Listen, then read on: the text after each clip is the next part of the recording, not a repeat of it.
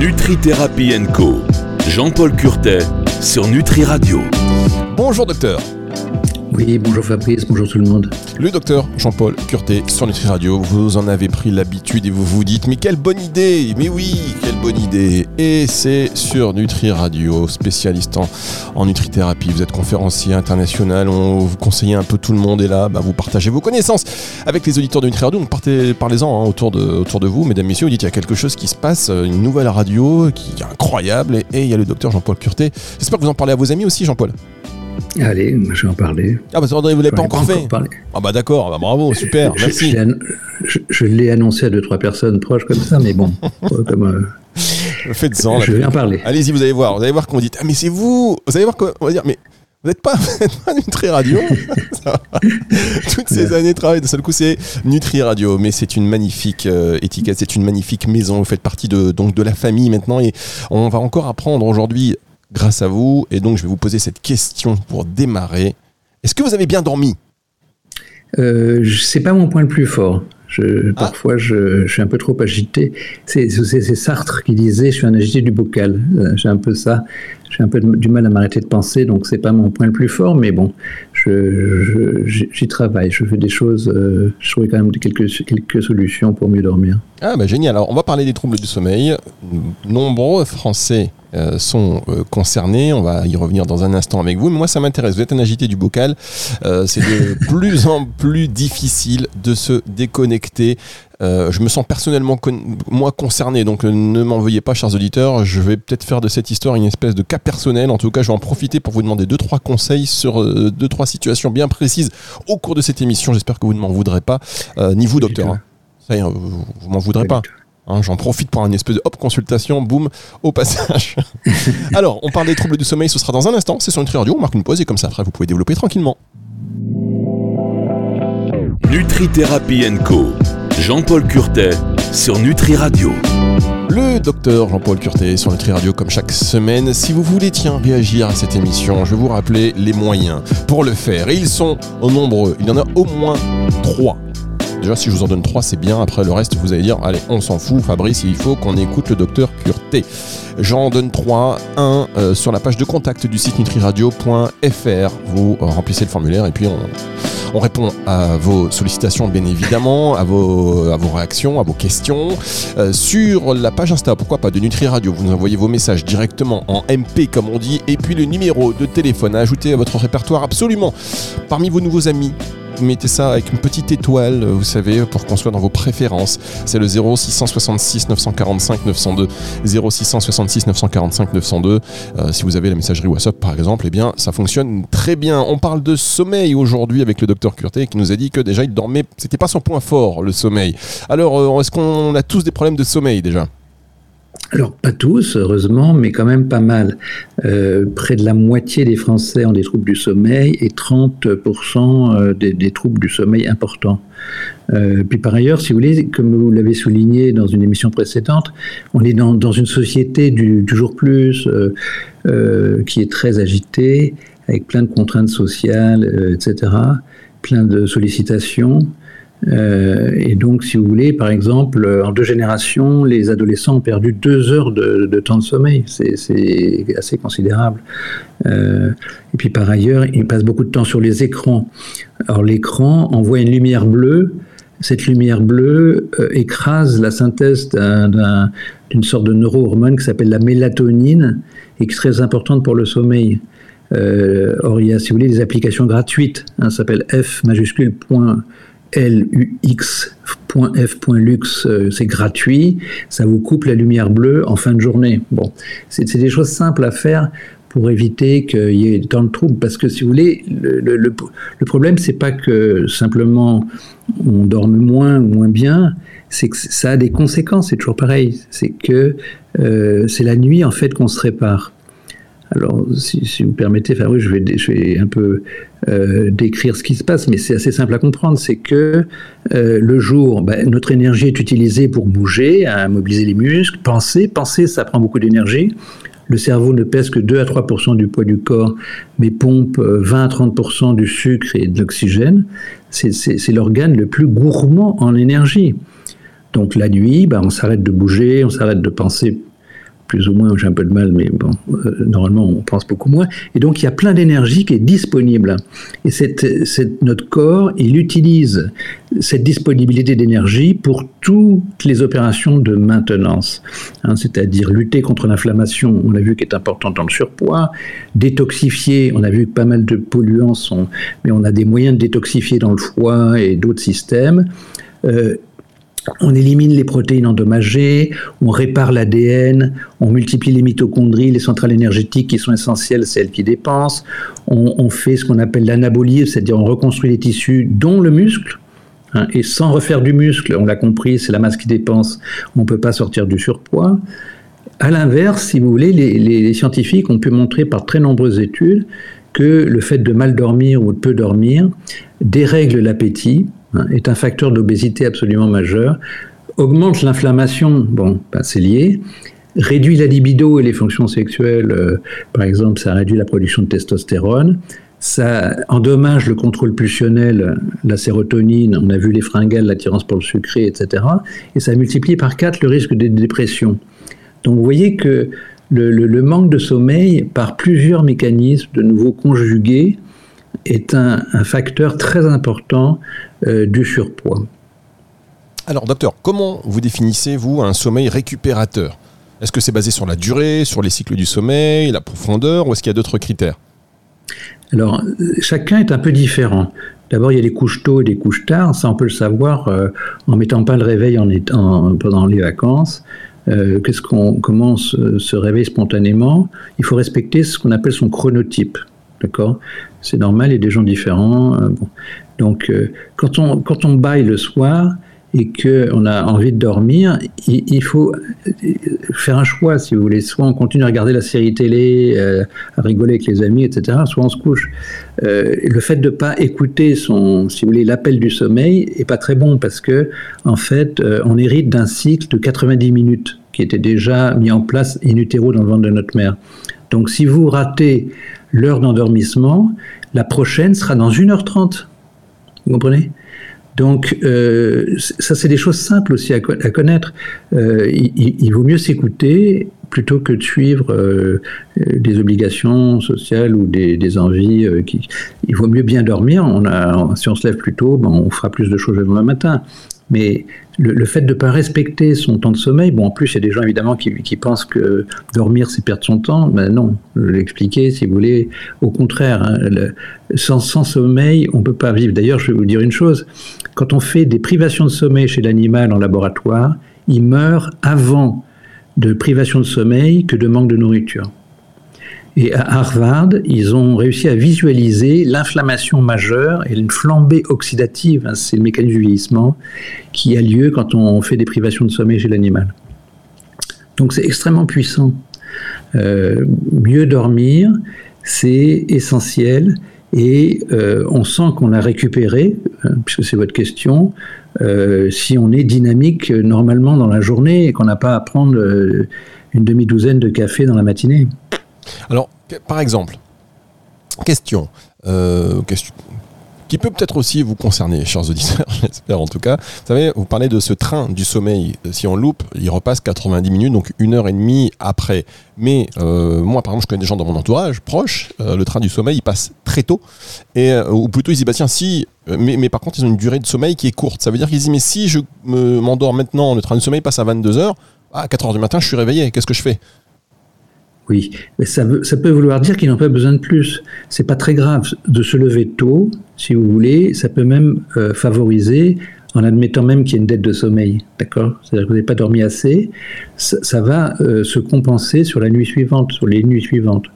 Donc, si vous voulez, euh, d'ailleurs, c'est ce qu'on conseille aux insomniaques. Souvent, les insomniaques deviennent chroniques insomniaques parce que ah, ils ont mal dormi, donc ils traînent au lit le matin. Euh, bon, vous connaissez les ados qui se lèvent à, midi euh, le dimanche. Bon, euh, mais ça forcément, si vous voulez, ça va vous faire une sieste trop longue. Hein. Une petite sieste, c'est très bien. Hein, c'est, ça fait partie du, du modèle méditerranéen. par contre, si elle dépasse 20-30 minutes, ça peut compromettre le besoin de sommeil et la qualité du sommeil de la nuit suivante. Donc tout ça de nouveau, c'est des petites informations simples euh, à intégrer pour donner plus de puissance récupératrice à son sommeil. On marque une. Merci beaucoup, docteur. On marque une dernière pause et on se retrouve dans un tout petit instant pour la suite de cette émission sur Nutri Radio. Nutri Thérapie Co. Jean-Paul Curtet sur Nutri Radio. Le sommeil, le sommeil, c'est le sujet du jour avec le docteur Jean-Paul Curtet. On a quand même vu euh, des petits conseils déjà pour euh, essayer de, sortir peut-être de ce cycle euh, qui n'est pas vertueux. Vous savez, on, ne respecte pas le train du sommeil. Quand il passe, on lutte. Et puis, hein, et donc, c'est un, donc, déjà, première chose, ne pas mettre le réveil dans un premier temps si on peut pendant les vacances et voir à quel moment on est fatigué, on se couche, à quel moment on se réveille pour réguler un petit peu notre, notre sommeil naturel, notre cycle naturel. Est-ce que euh, vous avez parlé tout à l'heure de la lumière bleue, mais est-ce qu'il y a d'autres euh, facteurs sociaux, technologiques ou culturels qui vont contribuer au pourcentage élevé de ces personnes qui sont en trouble du sommeil? C'est à peu près la moitié des Français. Oui, bah, absolument. Il y a euh, trop de lumière. On a montré que même les yeux fermés, si vous voulez, la lumière euh, globalement pouvait altérer le sommeil, le bruit bien sûr, l'excès de chaleur. Il vaut mieux avoir un peu frais. Si vous voulez, la nuit, votre température corporelle est censée descendre d'un degré. C'est le ralentissement du métabolisme. C'est très important de faire une pause. Euh, si on est trop couvert, on, empêche ça. Mais le truc le plus puissant, si vous voulez, euh, c'est toujours multifactoriel, vous l'avez compris, mais c'est de ne pas faire un gros dîner et surtout avec des protéines animales. Quand vous faites un gros dîner, si vous voulez, vous, avez un apport calorique très important qui est souvent, malheureusement, dans notre société, c'est ça. Le petit déjeuner est bâclé, on n'a pas le temps.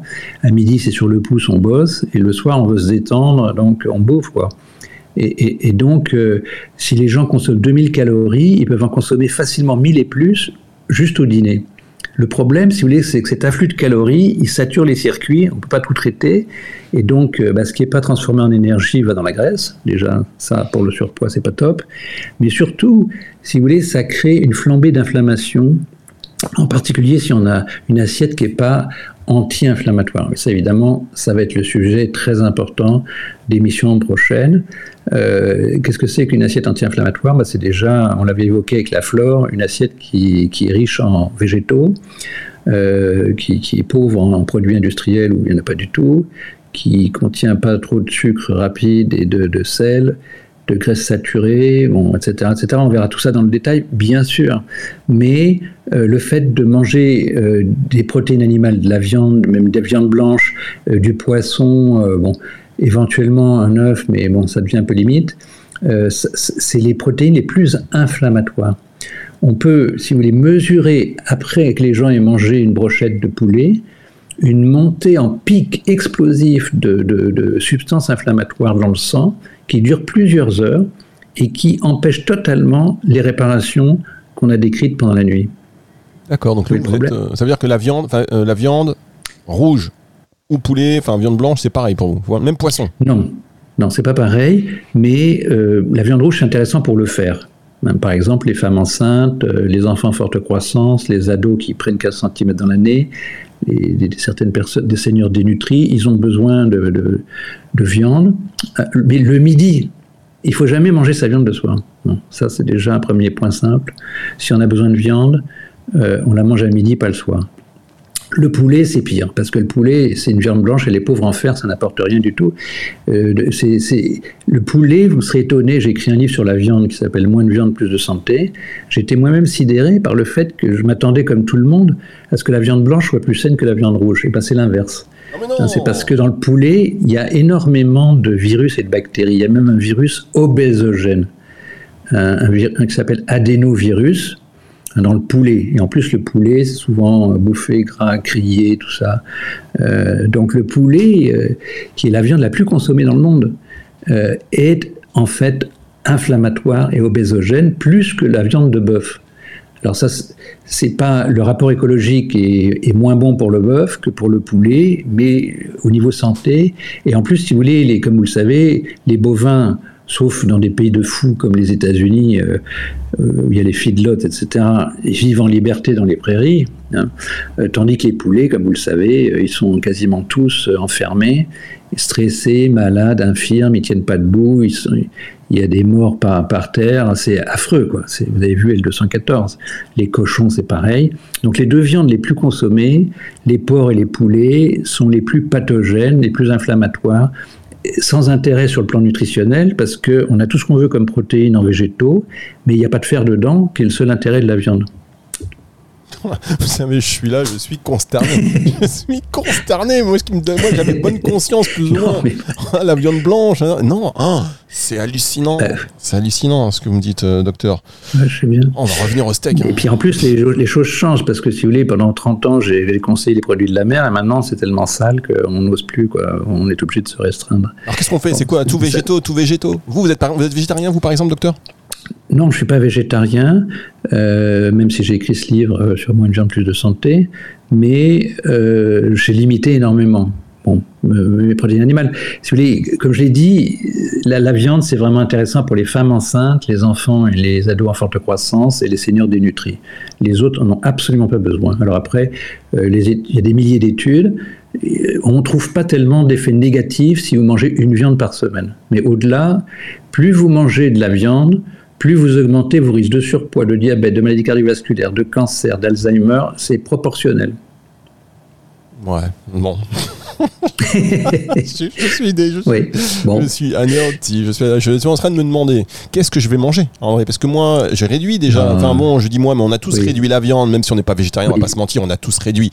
Mais réduit, on est un pays en viande, on est un peu quand même un peu des viandards. Et encore, ça dépend des régions. Euh, moi qui suis originaire du Nord, euh, même si je suis J'y suis plus maintenant. Quand je remonte là-bas, euh, bon, euh, c'est quand même de la viande quasiment quotidien. Et s'il n'y a pas de viande, euh, au moins dans un repas par jour, on se dit on n'a pas mangé. Vous voyez Exactement, c'est exactement ça. C'est culturel. Hein. Alors qu'est-ce qu'on fait? Parce qu'on ne peut pas passer de une viande tous les jours à une viande une fois par semaine? Et encore en plus, des fois, on dit je mange du poulet comme si c'est pas vraiment de la viande, et encore c'est pire. Fabrice, est-ce que vous réalisez que pendant des dizaines de milliers d'années, des millénaires, toute l'humanité a vécu sur les végétaux pratiquement? Hein, c'est-à-dire euh, en Asie par exemple le riz soja, euh, en, Amérique du Sud la galette de maïs haricots rouges, euh, bon, le couscous pois chiche en Afrique du Nord, etc. Le paysan, il mangeait des lentilles, des pois, des haricots avec une soupe, bon, avec peut-être un petit morceau de lard de temps en temps pour parfumer, mais les protéines animales, c'était du luxe.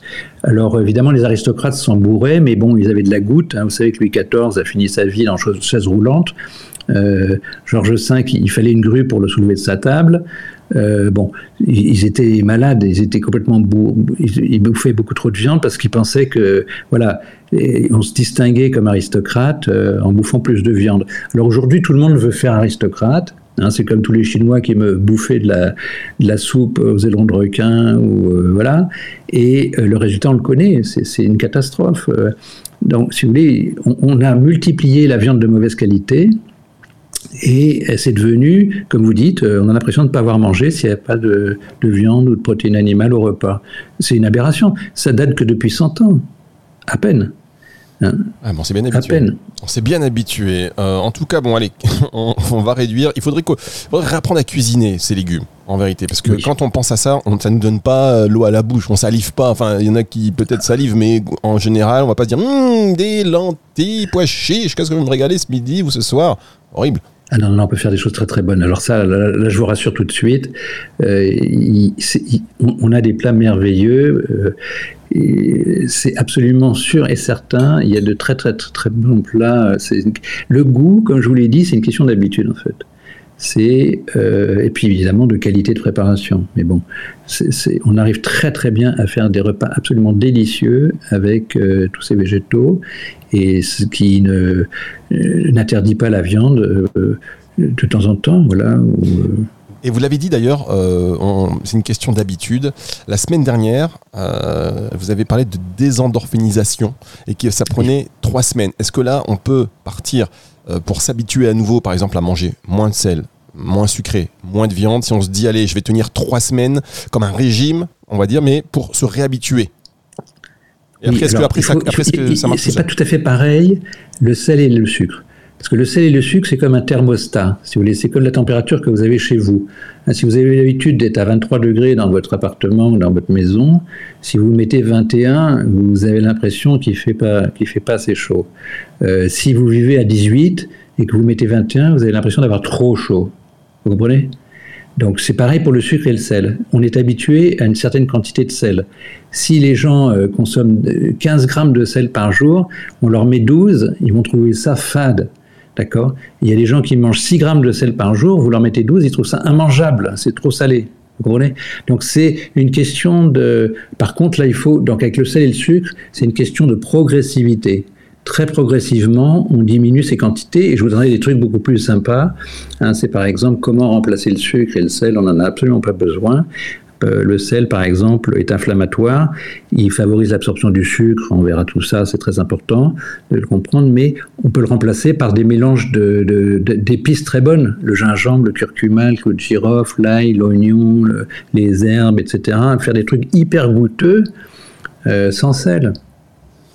Bien, mais vous savez quoi Moi, j'adore ces émissions parce que là, par exemple, le sujet, le sujet c'est le sommeil, hein, chers auditeurs. Mais euh, comme tout est interconnecté, dévié, Non, mais comme tout est interconnecté, euh, et c'est ce qu'on, mm-hmm. c'est ce, ce, dont on se rend compte au fur et à mesure donc de ces émissions, mais dans la globalité des programmes de Nutri Radio. Et donc, voilà, on parle du sommeil, mais c'est un lien avec l'alimentation. Euh, vous l'avez dit, puisque le but c'était aussi de dire que pas manger déjà de viande ni rouge et encore moins de blanche déjà le soir, mais surtout la viande c'est le midi. Grosso modo, donc l'alimentation euh, avant d'aller se coucher, elle est primordiale dans la qualité aussi du sommeil. Et est-ce que c'est donc très, ce sera la dernière question parce que le temps passe très vite, mais est-ce que euh, c'est aussi très important d'avoir vraiment complètement digéré avant d'aller se coucher? Non, ça prend du temps de digérer, euh, ça prend plusieurs heures. par contre, on n'est pas forcé de se bourrer l'estomac. C'est vrai que ça détend. Si vous voulez, les gens sont fatigués, ils sont stressés toute la journée, ils ont couru partout, ils ont besoin de se détendre. Donc, si vous voulez, c'est vrai que c'est facile. On, se remplit. Et puis surtout, si on goûte pas et qu'on n'est pas attentif, la satiété vient pas vite. Euh, donc, on se remplit sans, faire attention et euh, on se bourre l'estomac pour rien, quoi.